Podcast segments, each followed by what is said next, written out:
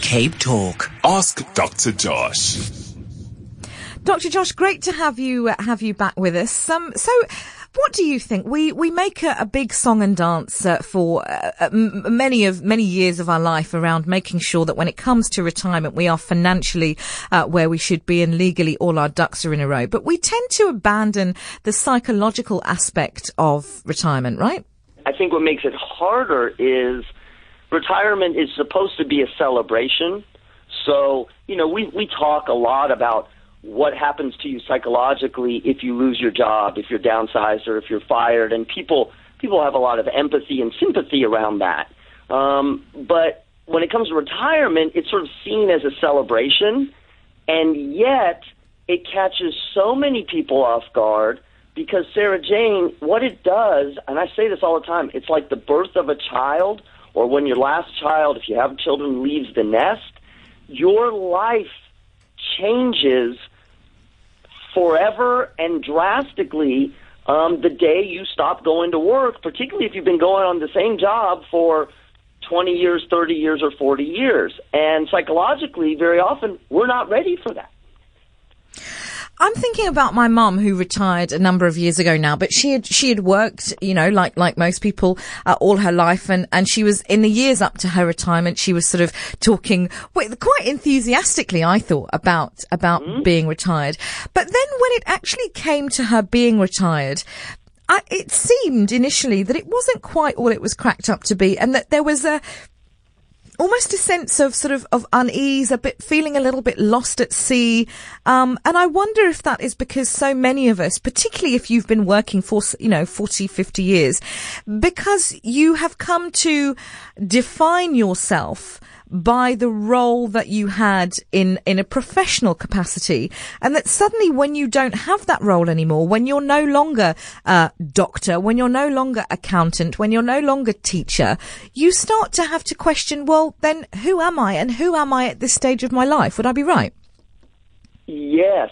And that can happen to people for whom, ha- even for people who have a balanced life, even for people who through their working years do everything they can to not make their entire life about their career, what happens is when it stops is almost when you start to realize, oh goodness, there was a huge part of me that was defined that way. The other part related to this, Sara-Jayne, some of it is logistics and adaptation. You, you know, it's the idea of, I don't, what do I do? And, and it's great for like the first few days to weeks. And I hear this from men in particular, and I've heard this from several. How many days am I going to play golf? You know, how many how many times am I going to go and go to the park? And after a while, what you start doing is not only questioning what am I going to do, but it flips back on you and it says, if I don't know what I'm going to do, then who am I?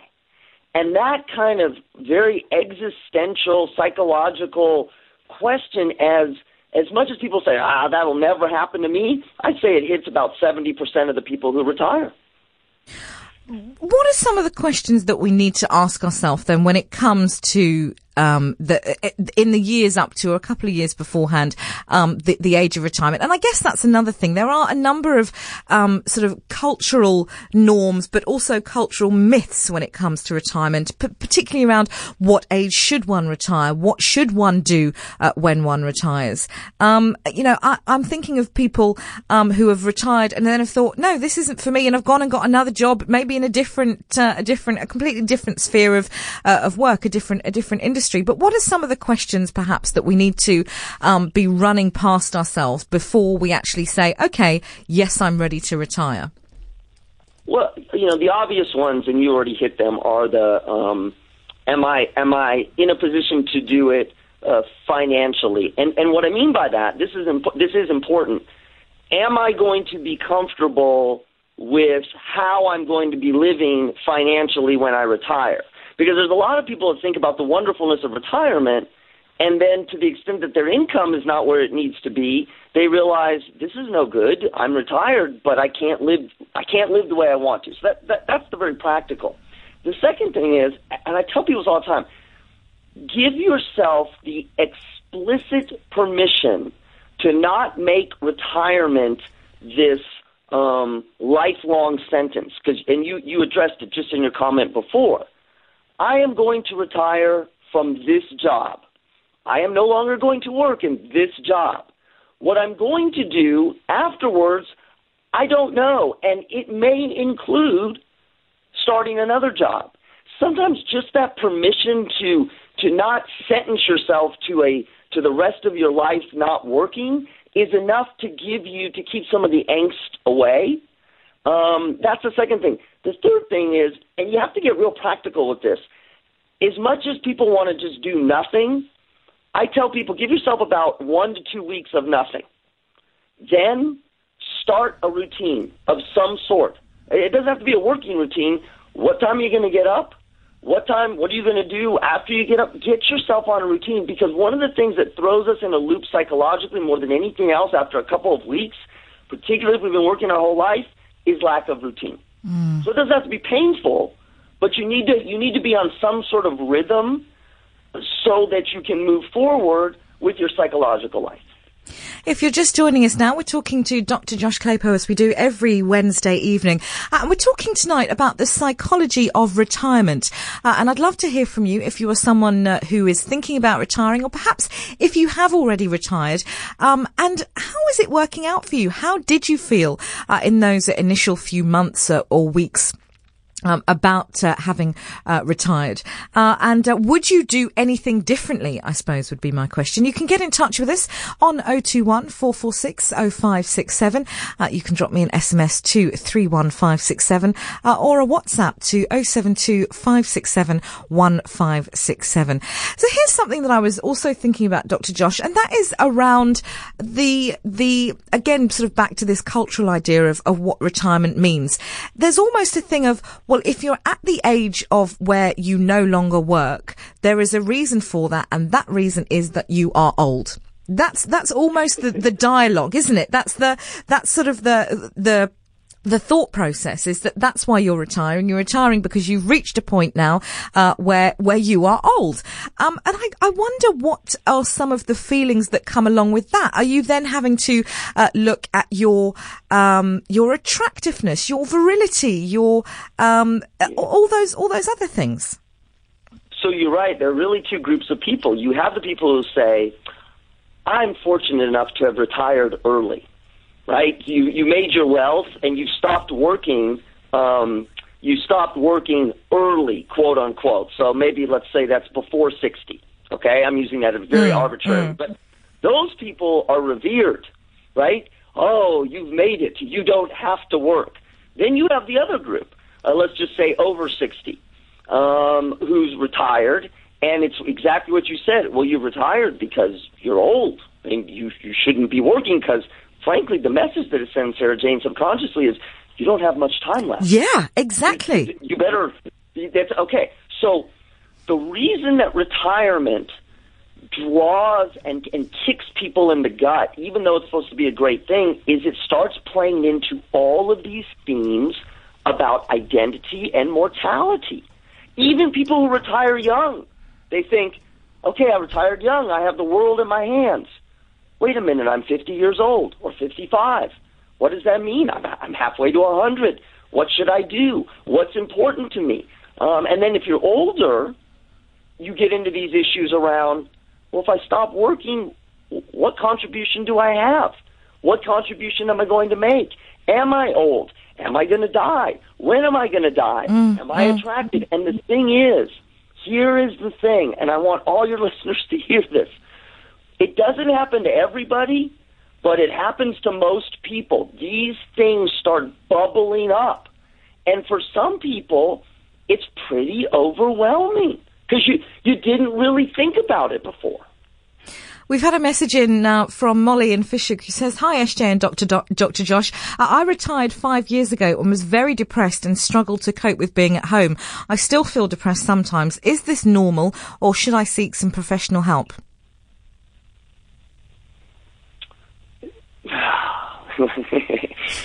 it's normal, but if you're in a position to seek professional help, you should. because the, the, the whole thing with professional help is this, and I, I try to liken it this way. When we don't feel right, we very often will go see a physician. And we may think something terribly is wrong or, or worse. You know, oh my goodness, I have, I don't know, I've got the flu. No, you just have a cold. Right? Mm, um, mm. The same thing happens with professional help on the mental health side. If you're in distress, if you're not able to, to sort of move forward with your life in a way that you want, and you're concerned, and you have the uh, the, the the means, whether that's financial, insurance, etc. Talking to a mental health professional is not just about seeing whether you're crazy or not, or seeing whether you have a psychiatric problem or not. It very often is how do I cope with this transition? And let me tell you, there are actually diagnoses. We call them psychosocial adjustment disorders. And it basically happens with life transitions. There are a lot of people for whom they retire, or their parents go through a change, or their children go through a change, empty nesters. And they find themselves at a psychologist because they're trying to adjust to life. Mm, mm. That's that's okay. And in fact, I would argue that if you're distressed about it, going to see somebody for a short period of time is the healthiest thing you can do because it's going to get you it's going to get you going again. Yeah. Let's go to Lynn, who's on the line in uh, in Gardens. Hi, Lynn. Um, hello, Sara-Jayne. Yes. Yes, uh, hello. Lovely to talk to you. You too, my I'm love. big- I'm a big, big fan. Oh, you um, sweet. Sara-Jayne, um, my name's Lynn. I'm 71 years old. Mm-hmm. And, uh, or young. Um, I'm a professional fundraiser, have been basically um, uh, on pension for a while, and I've been trying to get back into the market again as a fundraiser. You think uh, my age, as soon as they hear 71, no, well, that's that's a little bit too old. Sure. And we have we haven't really got anything for somebody like you. And I really don't think I sound my age. Not at all. and it's a real problem. I, I'm desperately wanting to find something to get get back into the swing, to feel that I'm still a useful uh, member of society. That I Absolutely. can still use the uh, the um, experience that I had over many many years, and uh, I'm just feeling that at 71, nobody wants to know. And it's What that you suggest? stigma. Uh, Well, it's, uh, I'm, I'm not going to. Uh, s- Dr. Josh will answer that question, but it's just to address the the stigma that is attached to age. We live in such an ageist society. Uh, Dr. Josh, any anything for Lynn there? Thanks very much for your call, Lynn. Yes. Appreciate it. Thank yes, you. thank you. And it's a wonderful question, and it's a it's a little bit of a reframing. Um, yes, our society basically says, and, and and this happens a lot. Um, if you think about someone wanting to employ you in a traditional sense, they say, "Well, you're 71. You're not going to work for us for 35 years." Um, you're gonna, you may expect a salary that or, or payment that's higher than someone just entering the workforce, and so the employers sort of have this dilemma where even if they recognize the contribution that you can make, if they're thinking about the investment, it may not be worth it to them financially. Mm. And so one of the things that I think is super important is you have to change your mind frame a little bit, particularly if you're on a pension and you're in a position financially to do this. You may not be able to get hired in a regular job the way you, you know, the way you could if you were 30. You may be able to advise. You may be a consultant. You could be a, a part time. You could be a, a for work or per project uh, a, a person. You may, I mean, depending again on what your desire is, you may volunteer some of your time. I'm not advocating that you have to. But what you need to think about is getting back into the workforce at 70. If you're in that position, reframing who and what you are. You're no longer a worker, you're a subject matter expert. Yeah. You've been doing this for X number of years, and somebody may not want you to be there all the time, but they sure as heck may want you for a project or as an advisor or as a consultant, and getting creative with how you negotiate the payment for that, particularly if you're unable to do that, not only gets your creative juices flowing, but it keeps you, Sara-Jayne, from fighting against a system that, for right or wrong, just doesn't want to invest in the traditional way in somebody who is that old. Mm, mm. I want to go to Chris, who's on the line in Franschhoek. Chris, welcome to the show. Great to have you with us. Hi, Sara-Jayne. Hi. Um, yeah, um, I retired when I was about 50. I sort of, it was a lifelong dream and I was going to do all sorts of exciting things. And I got to retirement and I thought, and now it was totally overwhelming. And I breakfast, which is going to be my, my occupation, as it were. I was then asked to join a charity foundation 17 years ago, and I've run that on an honorary basis for the last 17 years. It's virtually a full-time job, and I absolutely adore it. And the point of my call wasn't to tell you what I've done, but it's to say to people who have retired, it is totally overwhelming, and the amount of satisfaction one can get by offering your expertise on an honorary basis to the millions of charities that need it um, would be phenomenally uh, satisfying to oneself and one's, one's need of self-worth and the most feeling. And um, what what's prompted me to, to, to talk about this is that we as a charity foundation have there's so much red tape of accounts that have to be submitted and uh, auditors and lawyers and all sorts of things. And we have to pay for that, which, which reduces the output to the charities. And there are so many people who are out there who want to contribute, but maybe haven't thought about it, who think they're not worth anything anymore. And, you know, um, and it's on an honorary basis, and, and because it's on, on an honorary basis, one isn't tied down to uh, specific hours and days and, and all that sort of thing. So, you know, one's also one's own boss. Yeah, absolutely. Just give us the name of your charity, Chris. It's the Bellingham Homestead Foundation. Um, it was created by the founders of Bellingham Wines.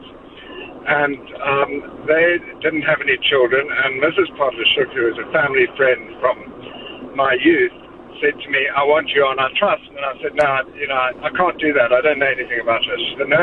She said, I know your brain. I want your brain on the trust. And 17 years later, Sure. um, it's going, and we were told we had to keep it going for five years. If it wasn't financially viable after that period, we could we could, could dispose of it. Um, and nearly 18 years later, it's, Sure. it's profitable. It's Fantastic. bringing enjoyment to people. It's it's great. Wonderful, wonderful stuff. Thanks so much for your call, Chris. Really, really appreciate it. Uh, let's go to Carol, who's on the line from Kenilworth. Hi, Carol. Hi. Um, I'm just phoning in to say that my grandmother lived until she was 96. She stayed in her own home. She did all her own cooking right till the end. My mother-in-law died two years ago, three years ago, nine days before she turned 100. Sure. Also, you went there, she made tea, she brought it out, she had all her marbles fine. A lady that saved my life died last year at 104. And what I'm saying is that if you're 75 and you're going to go to 100, that's a quarter of your life ahead of you. Mm. So don't put a lid on it because you're 75. I, I mean, I'm over 80 and yeah, I'm still writing, I'm still doing housework, everything. I think that is a, that is absolutely such a valid point there, and again, it comes It round to this you don't this what ageist wasted. society that we live in as well. This ageist society. Mm, Why, why Well, wait? that- You don't know how long you've got? true. That's Okay. Thanks very much for your call, Carol. Appreciate it. Um, Dr. Josh, I will get back to you in just a second. I do just want to go to Andrew in Mitchell's Plain, who's Oh, on the line. I'm sorry. no, no problem. Andrew, welcome to the show. Hi, Sara-Jayne and Dr. Joss. Yes, the other gentleman said um, mostly what I wanted to say about, but I, I, because I've got the genes from my mommy and my daddy, they lived very long and they were workaholics, so I knew what was waiting for me. So about 27 years ago, I, I already planned a story that I have to do something else. The work that I was in was not going to work, so I became a photographer. I drive up to five provinces, but even for that, I knew I, I will be, get too old to drive. So I said, yes, okay, I've got this uh, set up with the children. So after I'm done with that, I'm going to be more in this volunteerism where I I'm spending every day with the children when I'm not uh, away.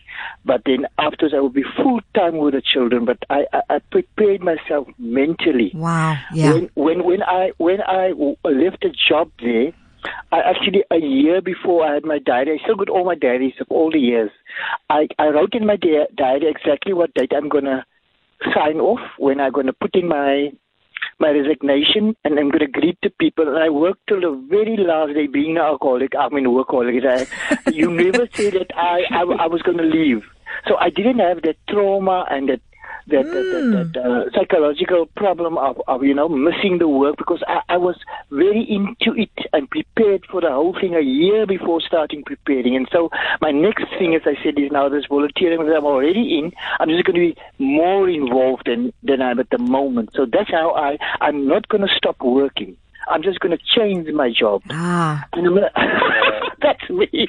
That's uh, uh, thank you, uh, Dr. Thank- what I wanted to say. You can, you can just transform yourself and and and just change. Yeah, that's the thing. I think the change that you have to prepare yourself. We're not going to sit at work or sit at at home and don't have nothing to do. Get yourself something to do. Be give all that knowledge that you've acquired through your lifetime and, and, and spend it on other people, enrich their lives and uplift people, and you uplift yourself like that. And you got the reason to live. I got I'm I'm a pensioner, yes, but I got the reason to get up every morning. Mm. I'm excited to go to work. I can I pat myself on the shoulder if I can go from one province to another province in one day. I tell you, I drive like a youngster.